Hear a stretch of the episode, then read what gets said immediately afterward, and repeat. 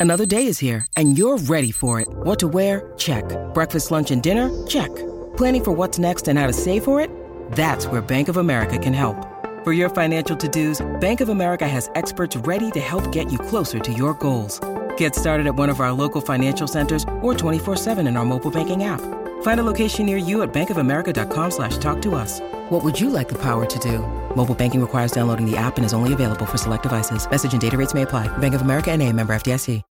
When you need mealtime inspiration, it's worth shopping Kroger, where you'll find over 30,000 mouthwatering choices that excite your inner foodie. And no matter what tasty choice you make, you'll enjoy our everyday low prices, plus extra ways to save, like digital coupons worth over $600 each week. You can also save up to $1 off per gallon at the pump with fuel points. More savings and more inspiring flavors make shopping Kroger worth it every time. Kroger, fresh for everyone. Fuel restrictions apply.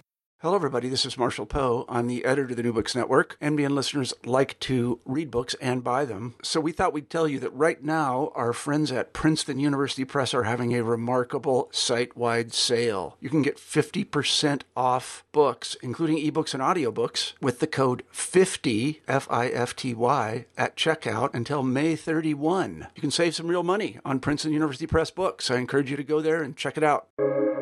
Welcome to the New Books Network. Hello, everybody, and welcome back to the New Books in Folklore, a podcast channel on the New Books Network. I'm host Stephanie Hatak, and today we will be talking to Carol Ann King about her book, Alabama Quilts Wilderness Through World War II, 1682 to 1950, published by the University Press of Mississippi. Carol Ann King, welcome to the show. Great. Thanks for having me. Oh, I'm so glad you're here. I wonder if you could begin the interview by telling us a little bit about yourself and a brief overview about this wonderful book. Right. Well, I'm in Montgomery, Alabama. Um, uh, I'm at Landmarks Foundation, and we operate um, Old Alabama Town for the city of Montgomery. But uh, and I've been here a very long time. So uh, I've been in this industry, uh, the museum industry, for a while, and we have a massive collection of quilts here at Old Alabama Town um, as well. Um, but I was introduced to Mary Elizabeth Johnson Huff um, probably over 30 years ago. Um, we were very active in the Alabama Decorative Arts Survey that was done in the late 1980s. Uh, it was a National Endowment grant uh, that the Birmingham Museum of Art was able to uh, get to document material culture Alabama made material culture all throughout the state of Alabama. And to do that, they had a, a crew of field workers and they went throughout the state looking for quilts, pottery, uh, furniture, clothing, all types of material culture from the 19th and early 20th century. Uh, and that's how Sunshine and I met. We were support material. In other words, we housed uh, a field worker here at Old Alabama Town um, by the name of Andrew Glasgow, who, for this book, 35 years later, wrote um, a very lovely essay. Um, he went on to have a very interesting career in um, craft and art industry in this country as well.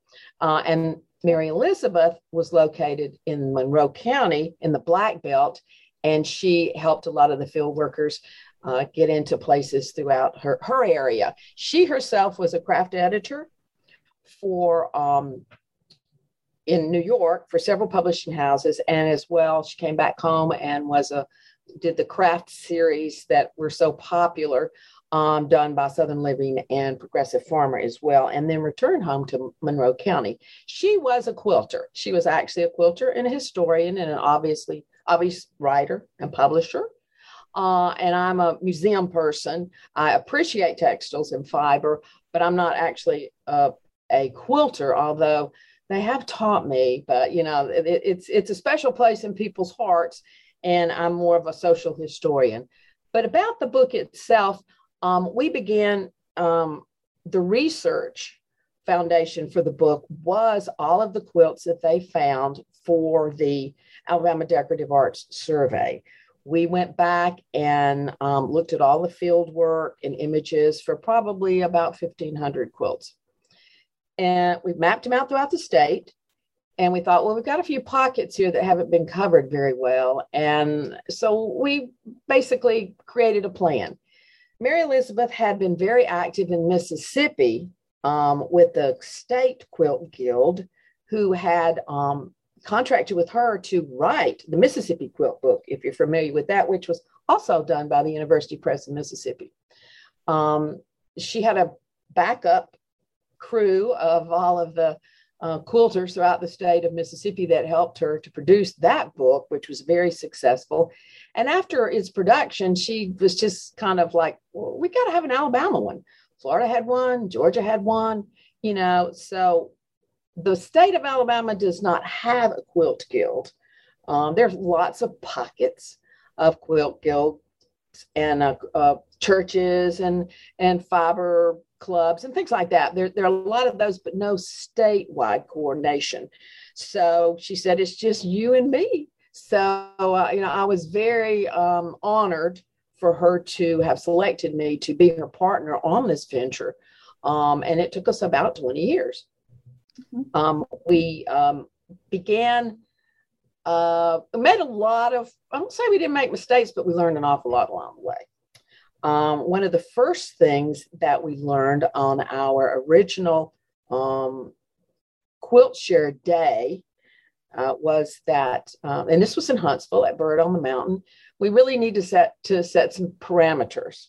Uh, we decided we needed this field work. We needed to go back out. We needed to go into different areas of the state that had not been covered, and um, so we began to map that out our first day at Burritt, we saw 250 quilts in six hours. Uh, so we had to we had to kind of we had to make a make a plan on this a little bit better. So we said, okay, we're going to look at quilts from statehood 1819 when Alabama became a state until 1950.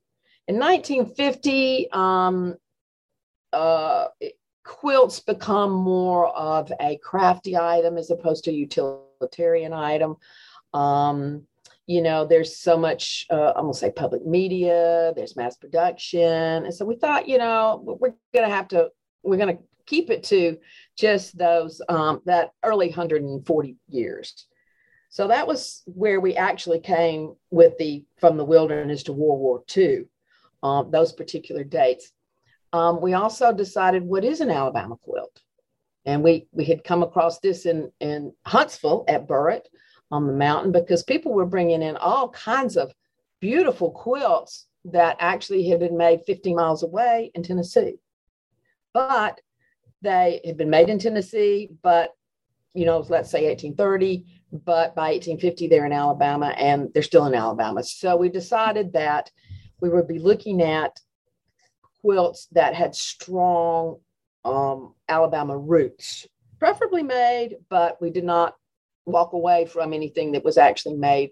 Uh, plus, our state lines uh, moved from time to time. You know, the boundaries between as as states became official states, uh, the boundaries moved a little bit too. So we try not to be so specific about that. Um, we contacted about uh, I don't know lots of different clubs, museums, organizations within the state and said, we're available to do this for you guys. What is, you know, what can we, you know, this is what we want. We want to document Alabama quilts within these parameters. And so we had a, a lot of input within um, museums coming forward wanting to host us. We created um, a program. Um, we would go in for the weekend. Sunshine was a very good public speaker. And so we would have like an evening um, and people would come in and hear about our field work what were we doing um, what we the interesting things we had found so far and then the next day would be a quilt share day um, we set up a format um, and we sent that out early to our host where organization library church. Um, we need this many volunteers for you to help us. We need this many tables and chairs and you know so we had a, a very um, concise and efficient because we wanted to see as many um, quilts as we could within the time frame. So we needed to try to get it as as um, tight as we could. We had, you know, a photography corner and a uh, oral history corner for where people would give us the oral history of the quilts, and then we had a an evaluation corner where we would have the local people um, help us evaluate the quilts. In other words, we wanted the quilt physically separated from the story of the quilt, where we could, you know, look at the different colors, the different fabrics, the different um, stitch types. Um, and so we documented approximately 2,500 plus quilts, I think, throughout 25, 20, 20 years, in other words. Um, we also went into several private collections. Um, we assisted the Alabama Department of Archives and History in um, redocumenting theirs. They, of course, had lots of stories, but they wanted the physical evaluation of each of the quilts too. So they were restoring theirs. They had opened up a new storage area. And so we helped them take the quilts from their old storage area. We looked at them, photographed them, um, evaluated them, and then they could, um, you know, conservative, conservatively um, restore um, the quilts uh, appropriately within their new storage facility. So um, we were able to go through and, and, document a lot of those. So you will see a lot of those as well in the Alabama um, Alabama quilts and the uh, Alabama Department of Archives and History uh, very graciously underwrote the book with a University Press um, as a uh, bicentennial project as well. So that was um, a, a, very much a, a, a godsend to us on that as well. Um, we've um, had a lot of good feedback on the book itself. We have some quilt scholars in the um, industry that helped us with it. Gail Andrews, um, who was a, a, curator at the Birmingham Museum of Art, was very interested. Um, she was interested in um, quilts herself, and she began her study in the mid 80s um, as well.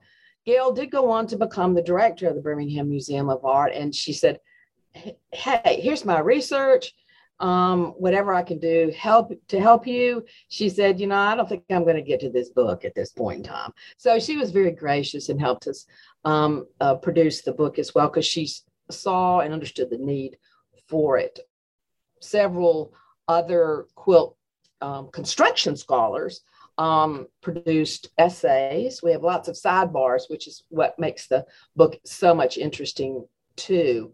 Um, people uh, who excelled in log cabins.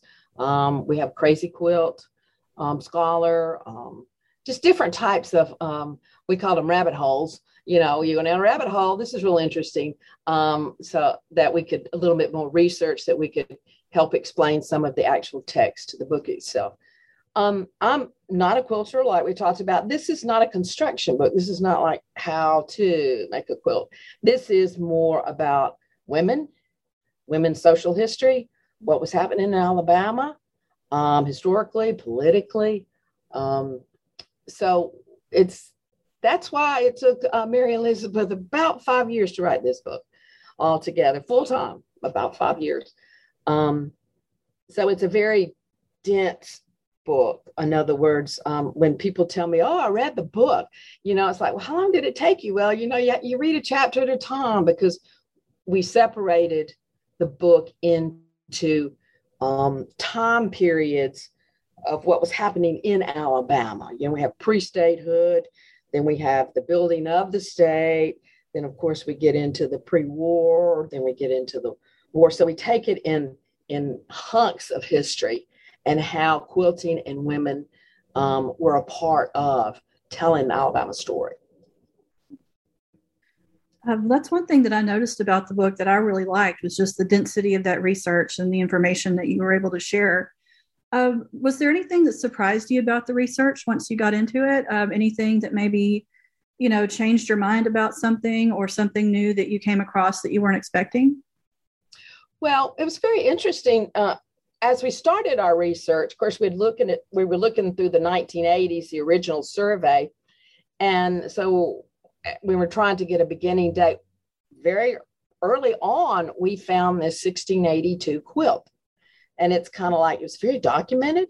It had a very strong story, um, and it was part of our uh, definition. It became part of our definition on what is an Alabama quilt. And we're like, you know, Alabama didn't become a state until 1819. This thing is 150 years older. Where did this come from?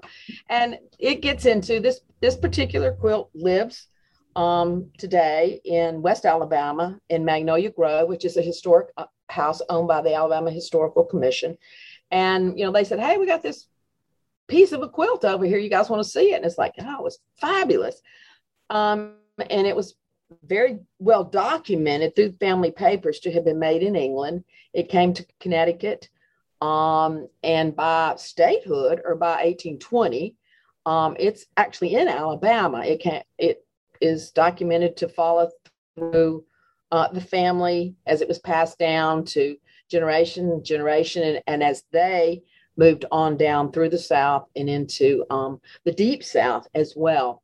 Um, so it's a beautiful piece of a silk whole cloth uh, quilt, which um, is nicely preserved. And what happened was it was passed down from generation to generation to the female who uh, was to bear the name Sarah. So every Sarah generation after inherited this quilt. And at some point, of course, the family tree was so big, there were like several Sarahs of one generation. So they just got the quilt up.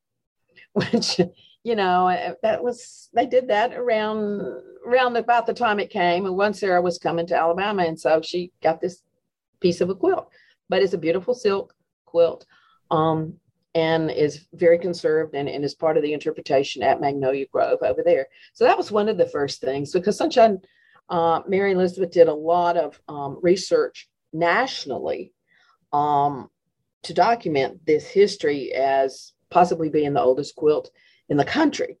Uh, because even in the country's development, that's that's very early for a textile to have survived. Um, Mary Elizabeth was very um, knowledgeable uh, about the national movement in quilting in in American history. She had done um, the American quilt book with Rod Kiracofe um, as well, and so she had a much bigger view of quilting and its importance in American history. And then we were just fine tuning it into Alabama. So that was one of the um, more interesting things um, that we came across. A small, we, we always finding interesting things. And of course, I was in, learning more about things like natural dyes.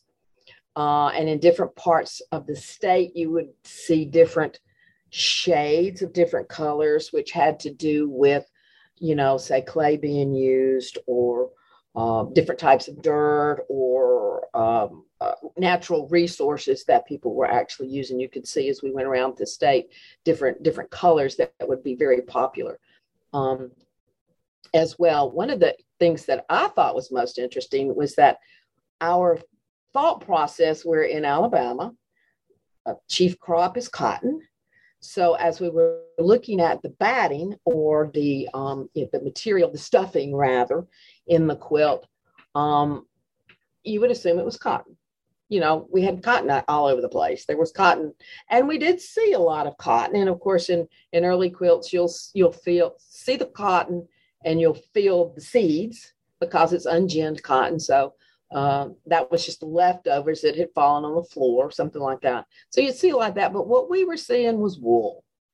Uh, and it, that was really threw me off there, but and, and was something that even surprised Mary Elizabeth that we kept seeing all of this wool because the general assumption is it's cotton. But as you think it through, um, wool was cheap, wool was renewable. You know, sheep, they're going to grow some more, they're going to grow another fleece next year but cotton was a cash crop. You weren't going to you weren't you weren't going to basically put money between the put money in your quilt. So uh, that was one of the things we thought was very very interesting that uh, people were keeping their cotton, they were selling their cotton, uh, and they were just using their sheep sheep wool to to um, to actually stuff that. Um, we were very um, interested to see the evolution of the northern um, retail influence you know, as you go through the 19th century, you start seeing these really fine imported fabrics that are coming into Alabama through Mobile. Um, so, so the quilt construction was not as primitive as you think it would be, uh, because quilts were being given as gifts, that type of thing. So that they weren't necessarily bed coverings; they were high-end gifts. Uh, so we were seeing a lot of really nice English chintzes, things like that, that they had obviously purchased from either up north or from England, uh, and through brokers in say Mobile, which was um, you know much older than Montgomery uh, or even New Orleans. You would see they may have purchased these things, and in a lot of cases, some of these quilts that had remained in the families would come with documentation saying where they had actually got this um, fabric too. So um, that we that we quit we quit quite a quit looking for things because we were seeing too many things as it was. So. And so you touched a little bit on these quilts, um, speaking to Alabama and, helping to find a sense of place. Uh, how else did these quilts help tell the story of Alabama? I think people think um, uh, quilting as a stay at home situation. In the 19th century, it was. But what we were seeing was um, memory quilts or things that were documenting um, weddings um, or special events. Um, around 1861, we start seeing these very patriotic uh, quilts that are happening, uh, as well as uh, quilts that were produced and sold for the war effort. Um, the Alabama Decorative Arts Survey of the 18, 1980s uh, had unsurfaced these gunboat quilts. Um, there were made and documented four actually in the state that the local women made these beautiful um, center medallion quilts uh, that were made as a community, uh, and then they were sold for money to produce gunboats for the Confederacy. And what was happening uh, was they were being bought and then they would be, taken to another community and resold again. So uh, they were making thousands and thousands of dollars for um, uh, for these boats to be used to defend the Confederacy. Uh, and they are um, there's four of four documented. Uh, two live at the Birmingham Museum now, and two live at First White House of the Confederacy here in Montgomery. They've been conserved and are on exhibit too. So, how, how women organized uh, politically and or socially too, but they were very strong politically, very, very strong. Um, and you see that uh, after the um, turn of the century uh, into the 20th century as well. We saw lots of Red Cross quilts that the same way they would be red and white uh, and they would be sold in communities to produce money for uh, soldiers' efforts at home you know, maybe sort of like early USO, uh, or even money for um, war widows. So you see that uh, really strong in World War One. We saw it in World War Two also, but it was very, very strong in World War World War One. So um, women were using their um, what they knew as um, for influence. They they they weren't just sitting at home um, creating bed coverings. Um, they were really out there um, making uh, a place in history as well. That's really interesting.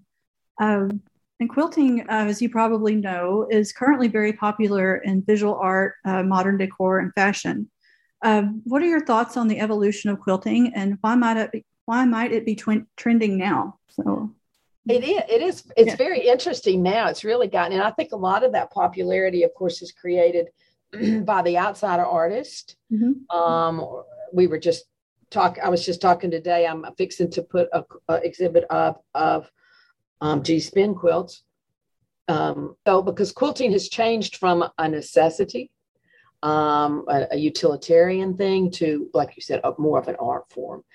Um, so we do see um, uh, we we see the bed covering turned into the gallery. In other words, um, in the 20th century, we also saw a lot of um, recycling what we would call recycling now too. Um, one of the interesting pieces of the of the book in in one of the later chapters is a lady tore these cloth labels out of her husband's um, the tires he sold in his tire store. You know, they had this piece like a label on the inside of the time before they put them on the cars they would she would they would tear these off. But they had, it was kind of a cool stripe. And so she made this beautiful quilt.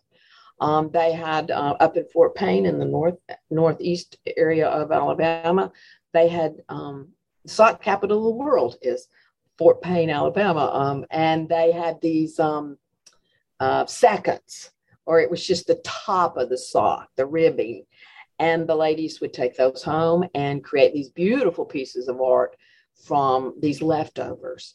So we just saw this real, this real interesting early um, recycling with what they had.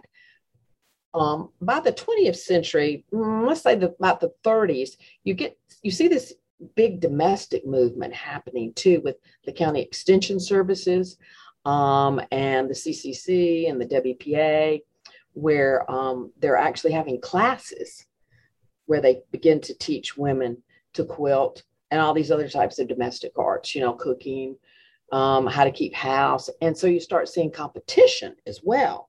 So that's where they really start um, uh, up in their game, in other words, uh, and, and county fairs, like, like, we see that today as well. So I think um, uh, fiber, fiber, fiber and textiles are something that you that are kind of in your blood, which I think is very interesting too. Just because I am a fiber person, but I'm not a quilter. I mean, I can't pass a nice piece of cloth without feeling it. Um, it's just something that you know people like to rub and touch if that's your thing. But um, and sunshine, of course, Mary Elizabeth was very um, interested in that and saw quilt she saw quilts and the quilting concept of layering everywhere. I mean, in, anywhere we went, you know, she would. She, her eye was always on that. Fiber people are are um, always looking for that. Okay. Uh, can you speak a little bit to what it was like combining such in-depth research with such beautiful visuals? Uh, were there any unique research, writing, or publishing considerations that you'd like to share?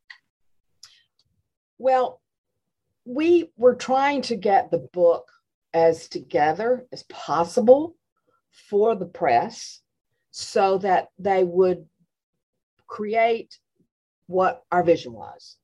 Um, Sunshine, Mary Elizabeth had a vision as to what she wanted. And so that was always in the back of our mind. In publishing, sometimes your visuals and your um, script narrative um, they may not gel once they get into print. So she wanted to make sure that it was just as as close and as tight as it possibly could we could possibly get it. So as she wrote, she was able to then insert the connection to the quilts we already had seen. We there were quilts she saw, and we went back and photographed the ones that um, we were going to use for publication. Um, our survey with 2,500, you know, those were those were nice digitals, but but not publication quality. And so we brought in the quilts we thought were um, the most exquisite and the most we really wanted to document, and had them photographed by a professional photographer. And then she, then she began to write the book. In other words, so she, she we saw we had the visual first, really, and she created because there's plenty of history for everything. So so she was able to do that. Um, our photographer, uh, we had for the most part one photographer, unless we had gotten the images from a museum where they supplied their own uh, images. But um, and this is also at uh, you know as we began this, we're also in becoming into the world of digital photography as well. So we had to go back and um, reshoot a lot of things. Uh, to, to, to get the quality and the DPI and all that for the publication quality photographs. Um, and we had a local photographer, uh, uh, Dave Martin, who was actually a Associated Press sports photographer. He was he was you know kind of a, a friend of ours, that kind of thing. And uh, he and his wife Jamie were both AP um, professional photographers. Uh, um, Jamie did feature political features, and, and Dave did. And we said, "Can y'all do y'all can y'all do this for us and they were like well we've never shot you know still art before but So they came in and they basically set up studio space and really dedicated themselves to doing a fabulous job.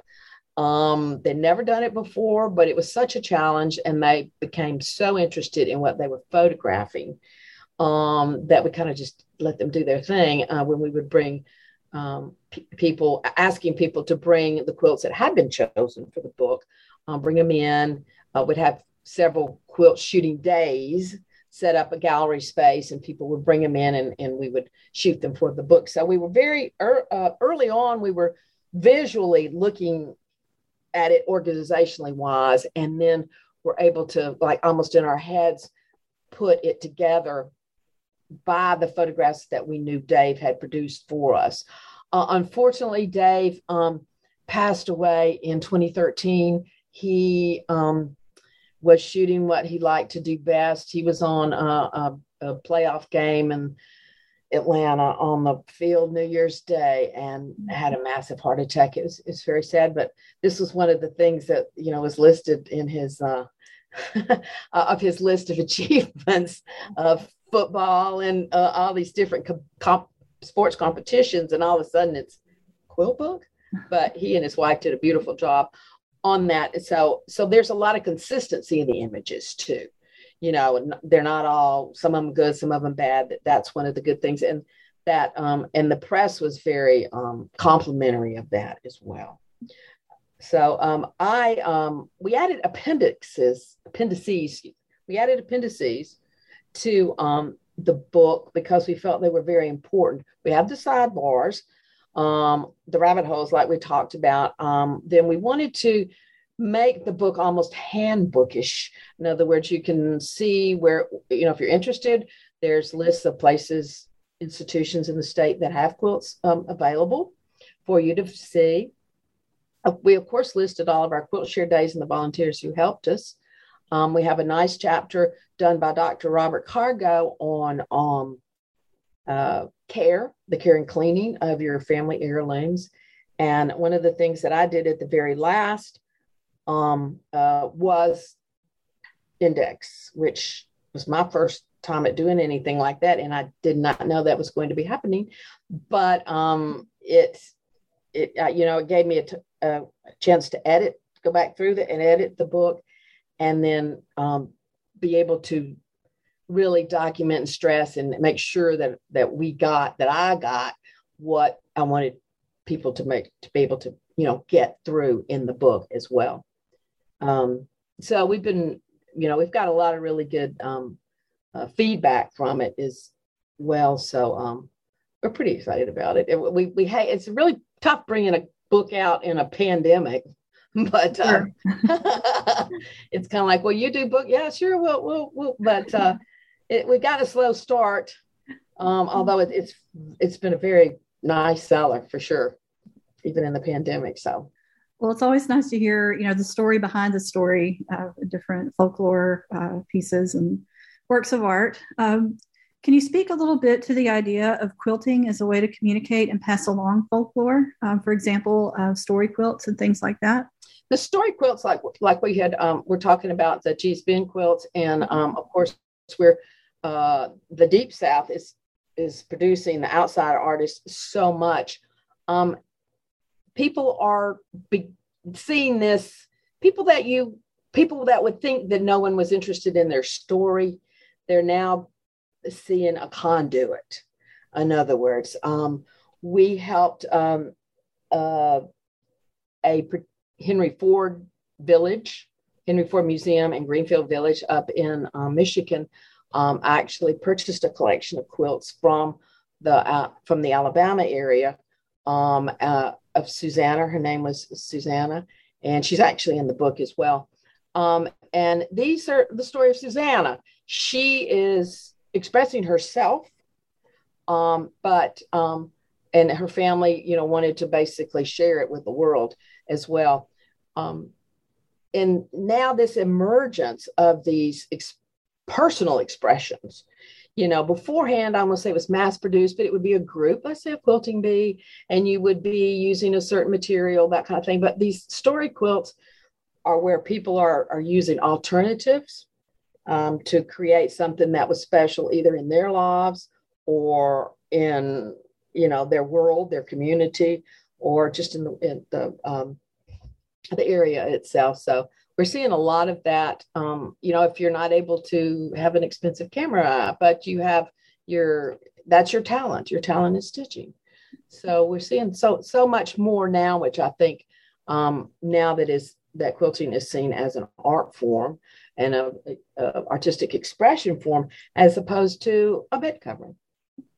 You know, uh, quilts also are one of the most popular um, things of um, transmission, pieces of material culture that we can transmit um, values, um, expression, way of life. Um, when looking at them in the 20th century, and you look at folklore, folk life, um, what is that? It's it's the, the traditions that are passed down either through family or through through community, and um, quilts are one of the most prolific in that as well. Um, you get some other material cultures, you know, pottery, some things like that, that you do see that production that is produced family and, and community as well. But quilts themselves are probably one of the most um, uh, inviting, encompassing, and, and prolific as to generation after generation after generation. Okay. Well, what is something that you hope readers will take away from your book? I hope they uh, uh, will see the strength that women had um, in the 19th and 20th century. Um, history, you know, doesn't always tell their story. Um, but that's one of the things we were trying to do. We were really trying to focus on how strong they were, um, how much they got done, even in the pioneer days. I mean, even when Alabama was being settled, um, we were seeing these beautiful um, chintz quilts coming out of Mobile uh, because these women they they may have been going down a dirt road, but um, they were bringing their wedding quilt with them and um, to to share in their new home uh, in the, the on the on the you know the out in the middle of nowhere. I mean, they were coming away from home, but this was this was something that they was very portable, but could um, always be with them as well. Uh, so that that's just sort of what we our purpose was. We wanted to make sure that Alabama was documented to be have as strong a tradition as we still see today.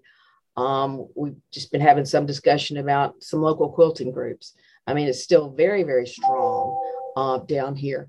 Uh, even though you know you may buy your you may not be saving scraps uh, from a dress um, you may be purchasing them at the local fabric store but the tradition and the desire to create and and to pass it on is still very much alive so okay. well is there anything that we haven't discussed that you'd like to share about this project um, i'd just like to um, say that it had been a great honor to be able to produce this. Um, I had never thought I would ever be, uh, you know, co- co-authoring a book on quilting, uh, and and I'm especially proud for it to be quilting traditions, um, as well as having worked with Mary Elizabeth um, Johnson Huff uh, and all of the volunteers that we saw throughout the state over uh, the decades that we um, actually did this. It's not our book so much as it is their books because they brought the quilts to share with us. They wanted to share their families, their genealogy, uh, their past, um, as well as the volunteers and the groups that hosted us. Um, I think that you know it, it's it, has got a future too because we're we're talking about uh, quilt exhibits now. We're talking about uh, quilt um, uh, websites. We're talking about all these things that, that are spinning off of this book that will continue to keep um, this tradition alive as it as it basically kind of morphs from a utilitarian to a, a craft type of situation. is um, um, that um, we, it was just an honor to work with so many of these really um, high end, extremely uh, productive people who had such an artistic vision. It's it's pretty mind-boggling. The current that helped us produce this book, as well as these people that uh, you know uh, went before us. Uh, well, Carol Ann, we've taken up a lot of your time today. Um, so I just have one final question for you. Uh, where can we buy this book and learn more about your work? Well, I would hope everyone is very interested, not just quilters. This is this is for historians, Alabama history people, regional history people, women's history people. Um, we uh, the book is available here at Landmarks Foundation in our museum store. Um, it's also at the Alabama Department of Archives and History in their museum store um, as well. And I believe it is also in the Goat Hill Museum store, which is located in the Alabama State Capitol. Well, Carol, that sounds great. Um, I want to thank you for being on the show today. Uh, I really enjoyed it, and I hope you did too. Um, so, congrats.